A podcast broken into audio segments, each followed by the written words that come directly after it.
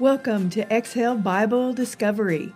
Each week, we'll take a deep dive into the Bible, going line by line and chapter by chapter to discover the truths that God has for us in His Word.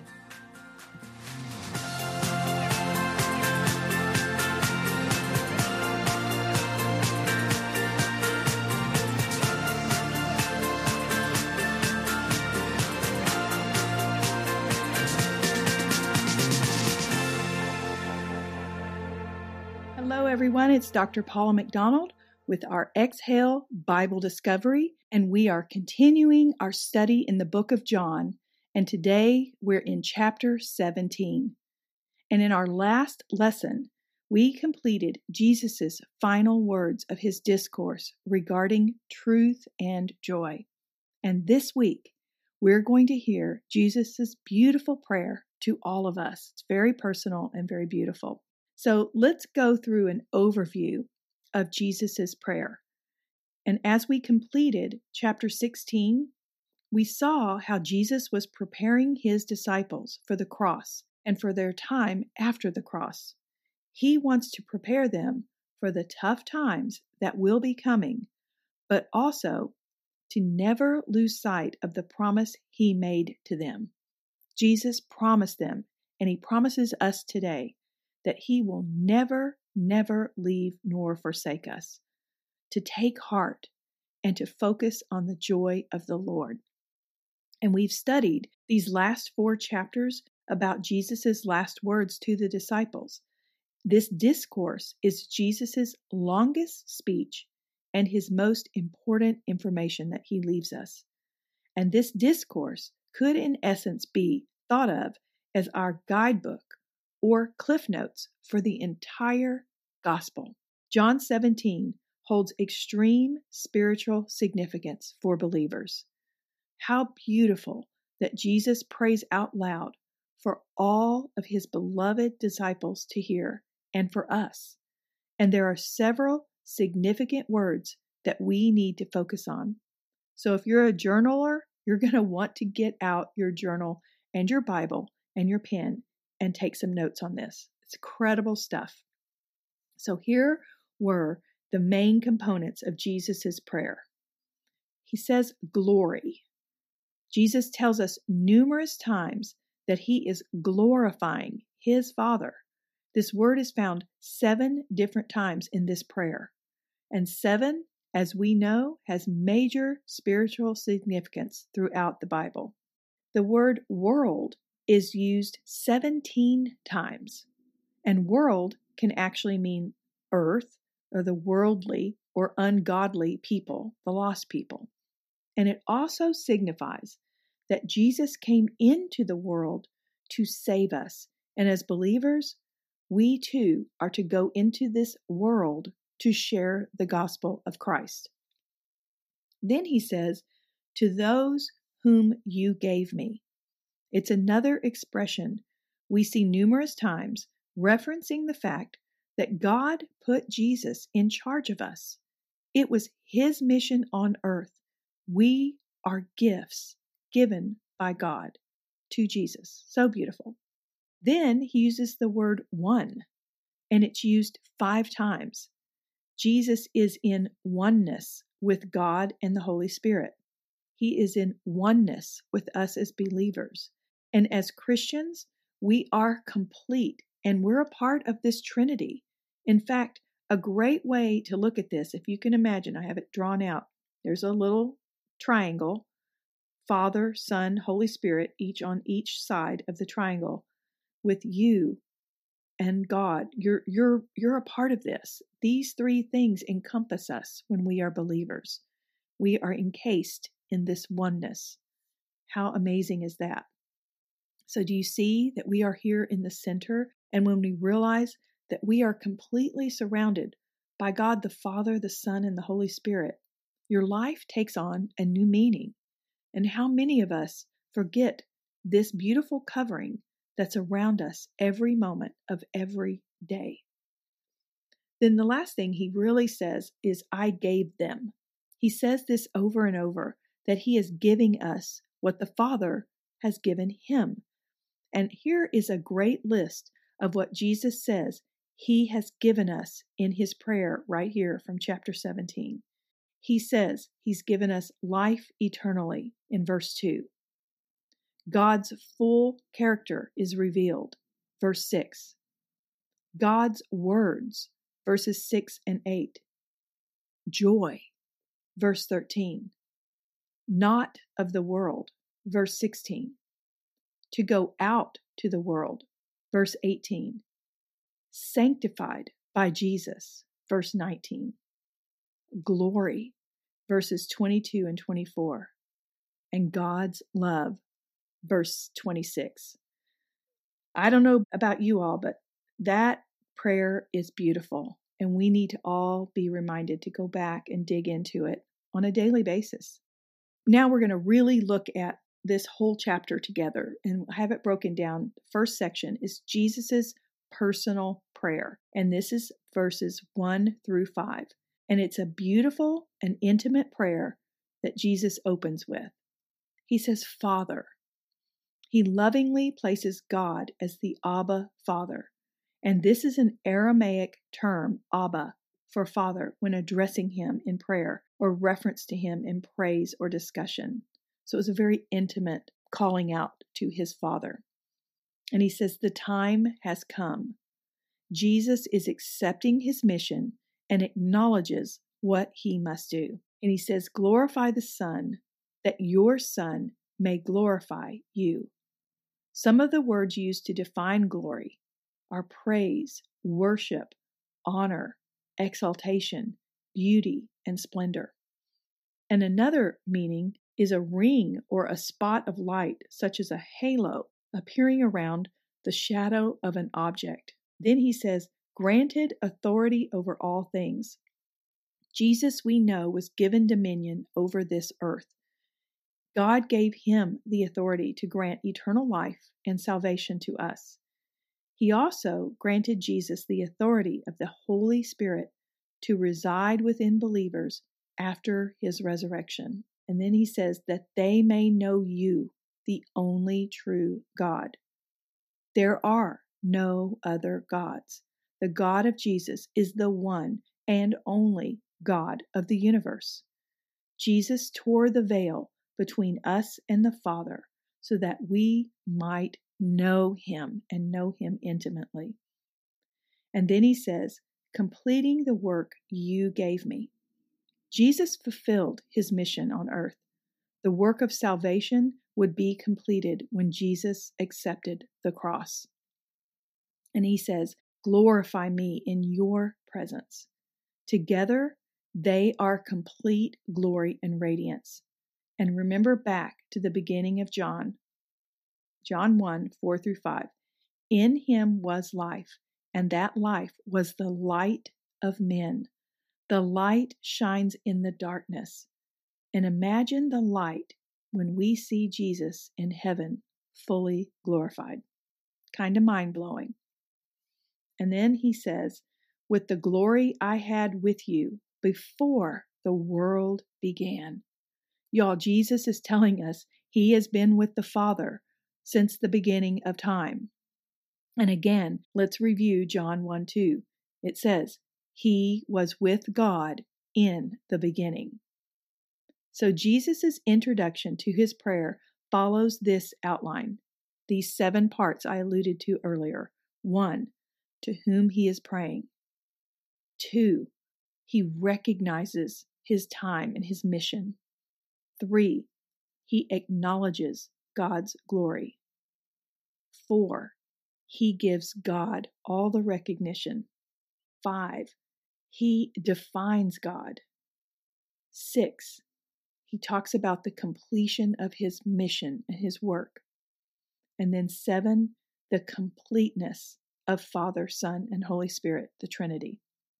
So, examples of using this outline for your own prayer life, you can take these seven parts and pray a prayer.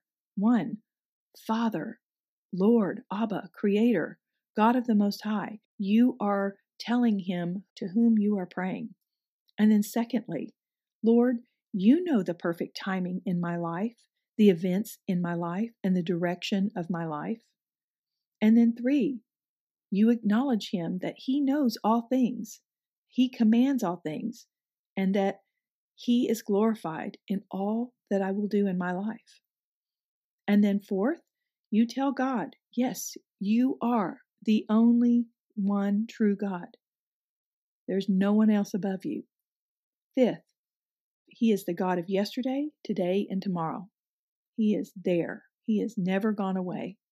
Six, Father, allow me to complete the work you have ordained for me. And then seven, in you, with Jesus and the Holy Spirit, my life is complete and fulfilled. Amen. And that's just an outline or a template, but it is a beautiful outline and template for you to use in your daily prayer life. So now let's look at the second part Jesus' prayer for believers. And this is in verses 6 through 19. And so, what a beautiful and special gift Jesus gave to his disciples and leaves for us as believers. This prayer is a gift that Jesus spoke from the heart to give us hope and to show us his immense love and care and allow us to witness how personally he prayed to his own Father regarding us. So gorgeous. So let's break down this portion of the next prayer. So Jesus defines his believers. He says they were revealed plainly to God. Verse 6. Understand that they were given to Jesus by the Father in verse 6. They were obedient and obeyed his words in 6. They have understanding that Jesus is from God in verse 7. They have accepted him, verse 8, and believed in him, verse 8. That he is praying specifically for them, us, verse 9. That glory from Jesus is transferred to believers in verse 10. And then verses 11, they will remain in the world. He prays for protection for them by the power of his name, and that they may be one with God, Jesus, and the Holy Spirit. And then in verse 12, he prays for protection and safety, that none are lost. Jesus tells his believers what he has and will do for us, you guys. He tells us then in verse 13 to give them the full measure of his joy within them. Verse 13. And that he will protect us from the evil one in 15. He will sanctify us by truth in 17. And he will send us into the world. Verse 18. So back up to verse 6. Believers have to understand that we are gifts from God to Jesus. And when you truly recognize this truth, how can you ever distrust His plan for your life? How can you disparage yourself to others, saying, I don't have that gift, I don't have that? How can you doubt the gifts and talents He has given you? And how can you speak ill of His creation, which is yourself?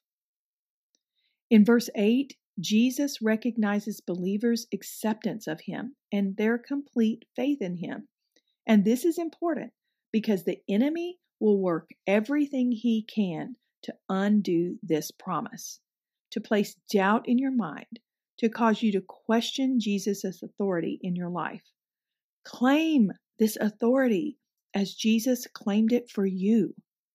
And just as Jesus prayed specifically for the disciples in verse 9, he continues to pray specifically for us today. Never ever doubt that Jesus counts you so special that he prays for you. That should be a mind blowing revelation. So, now let's talk about glorification. And going back to our discussion on the word glory, look at what it says in this verse when it says, And glory has come to me through them. This same glory that Jesus experiences with his Father you guys, it's the same experience He has with each of us. When we praise, worship, honor, exalt, beautify, and put splendor on Him. And it's another meaning the ring or the spot of light, a halo appearing around the shadow of an object. You guys, you and I have a halo of His light around us. It's our aura. It's what New Age has tried to steal from us. It's what we radiate out. We absolutely have that. Then he talks about protection. And the verses regarding protection are not to be missed. Verse 11, 12, and 15. Jesus says in verse 11 that we shall receive protection from the power of his name.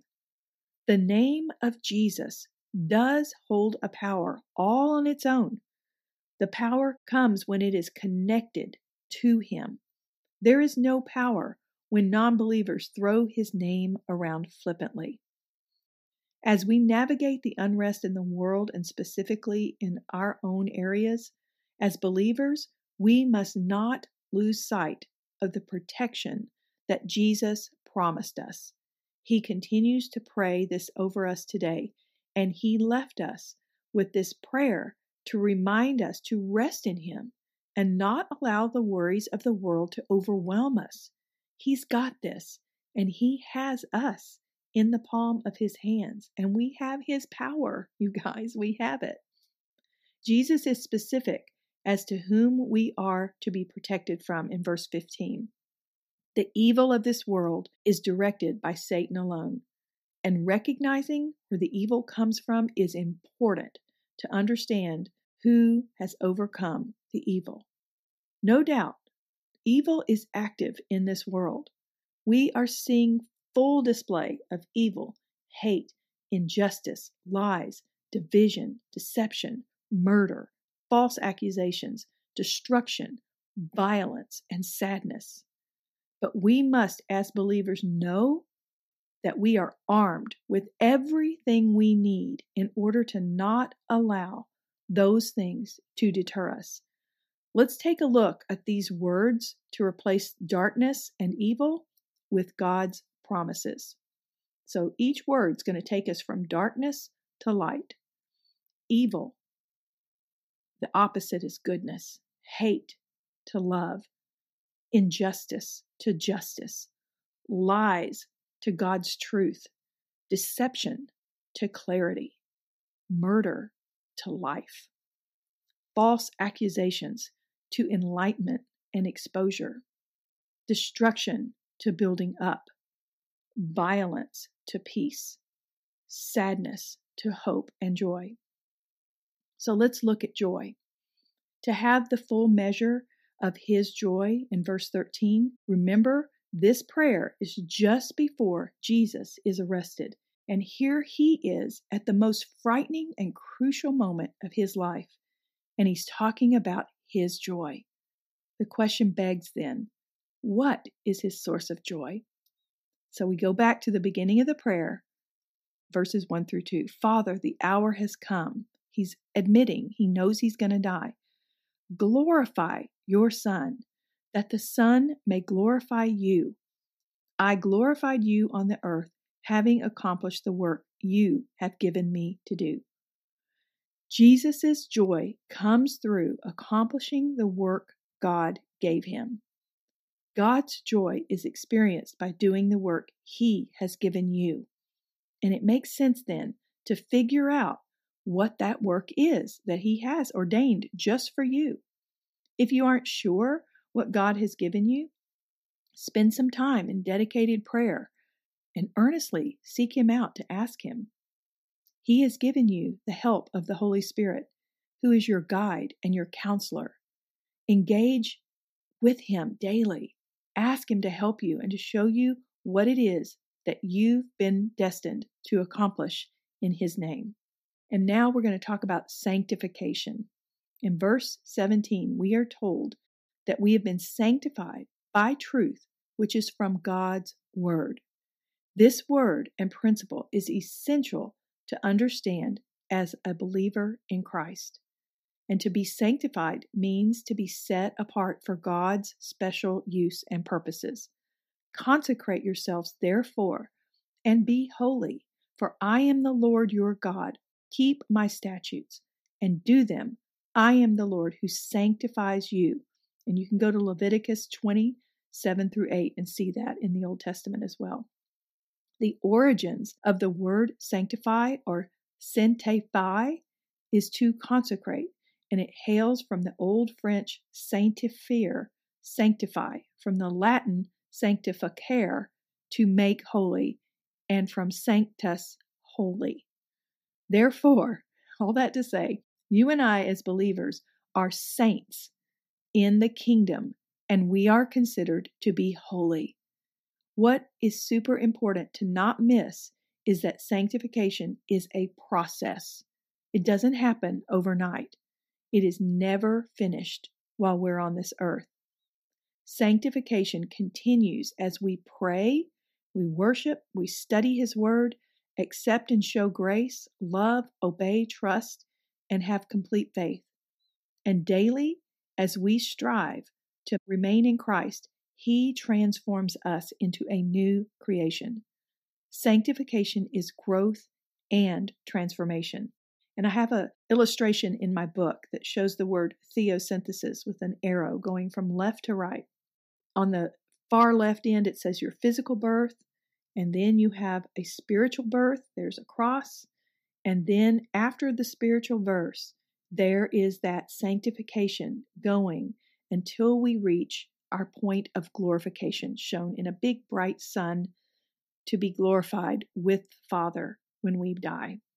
So, just as the grub worm slowly transforms into a butterfly, as a Christian, you too are transforming daily into a new and beautiful creation. And like the grub worm, times of growth will include times of darkness and ugliness. Growth involves expansion, breaking through former limitations, stretching, reaching, and yes, going through a lot of dirt to get to the light. So take a moment to go and read Romans chapter 8. I believe that you will gain a wonderful understanding of Paul's teaching regarding becoming sanctified in Christ. And now, our final section Jesus' prayer for all, verses 20 through 26. The conclusion of this prayer is now for all future believers. Jesus left no one out in this beautiful prayer, and he desires for all to come to know him. 1 Timothy 2 4 says, Who wants all people to be saved and come to a knowledge of the truth. And then Paul also wrote, The Lord is not slow in keeping his promise, as some understand slowness. Instead, he is patient with you, not wanting anyone to perish, but everyone to come to repentance. Jesus came to give everyone a chance for true and eternal life. All who call upon him, believe in him, will be given the gift of eternity with him. The text in John 17:20 has an important message. It says, "My prayer is not for them alone. I pray also for those who will believe in me through their message, that all of them may be one." through their message, you guys. That is huge. Remember, this prayer is in front of the disciples, and he is telling them, he's telling us the importance about their messages that they will go out and share. So it's a message for us today. Studying and knowing God's word is not for us alone. This message must go through us to others in order to share the good news. And in verses 22 through 23, Jesus mentions his glory again and that it is promised to future believers. Again, he mentions this to impress upon the importance of being one with the Father. He desires his believers to be in complete unity with him. And in this way, he says, the world will know that he had sent them. So Jesus is, then says his desire to be with us in heaven. In verse 24, he states clearly how he desires to be with him, us to be with him in heaven, to see his glory, and that that was given to him before the creation of the world. So amazing. Verse 25 begins with righteous Father, and the definition of righteous is acting in accord with divine or moral law free from guilt or sin. And Jesus is declaring that God is holy, divine, and sinless. And he is telling us that God is set apart. He is not like you or I. And then in verse 26, Jesus says, He made himself known to us and will continue to make himself known to us. So if you've ever doubted Jesus, he promises right here in this prayer that he has clearly identified himself to those who choose to accept him. And additionally, as we walk with him, he continues to show us new things about him. I know I experience this truth daily as I dig into his word. He continues to teach me and show me his character, his truth, his love in new and fresh ways.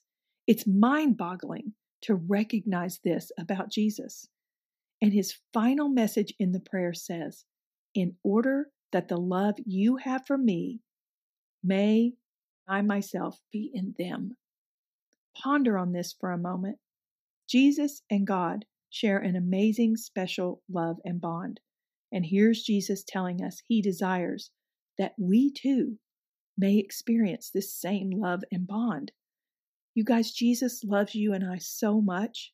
He is asking his Father to impart this same love upon each of us. Don't miss the significance of this message.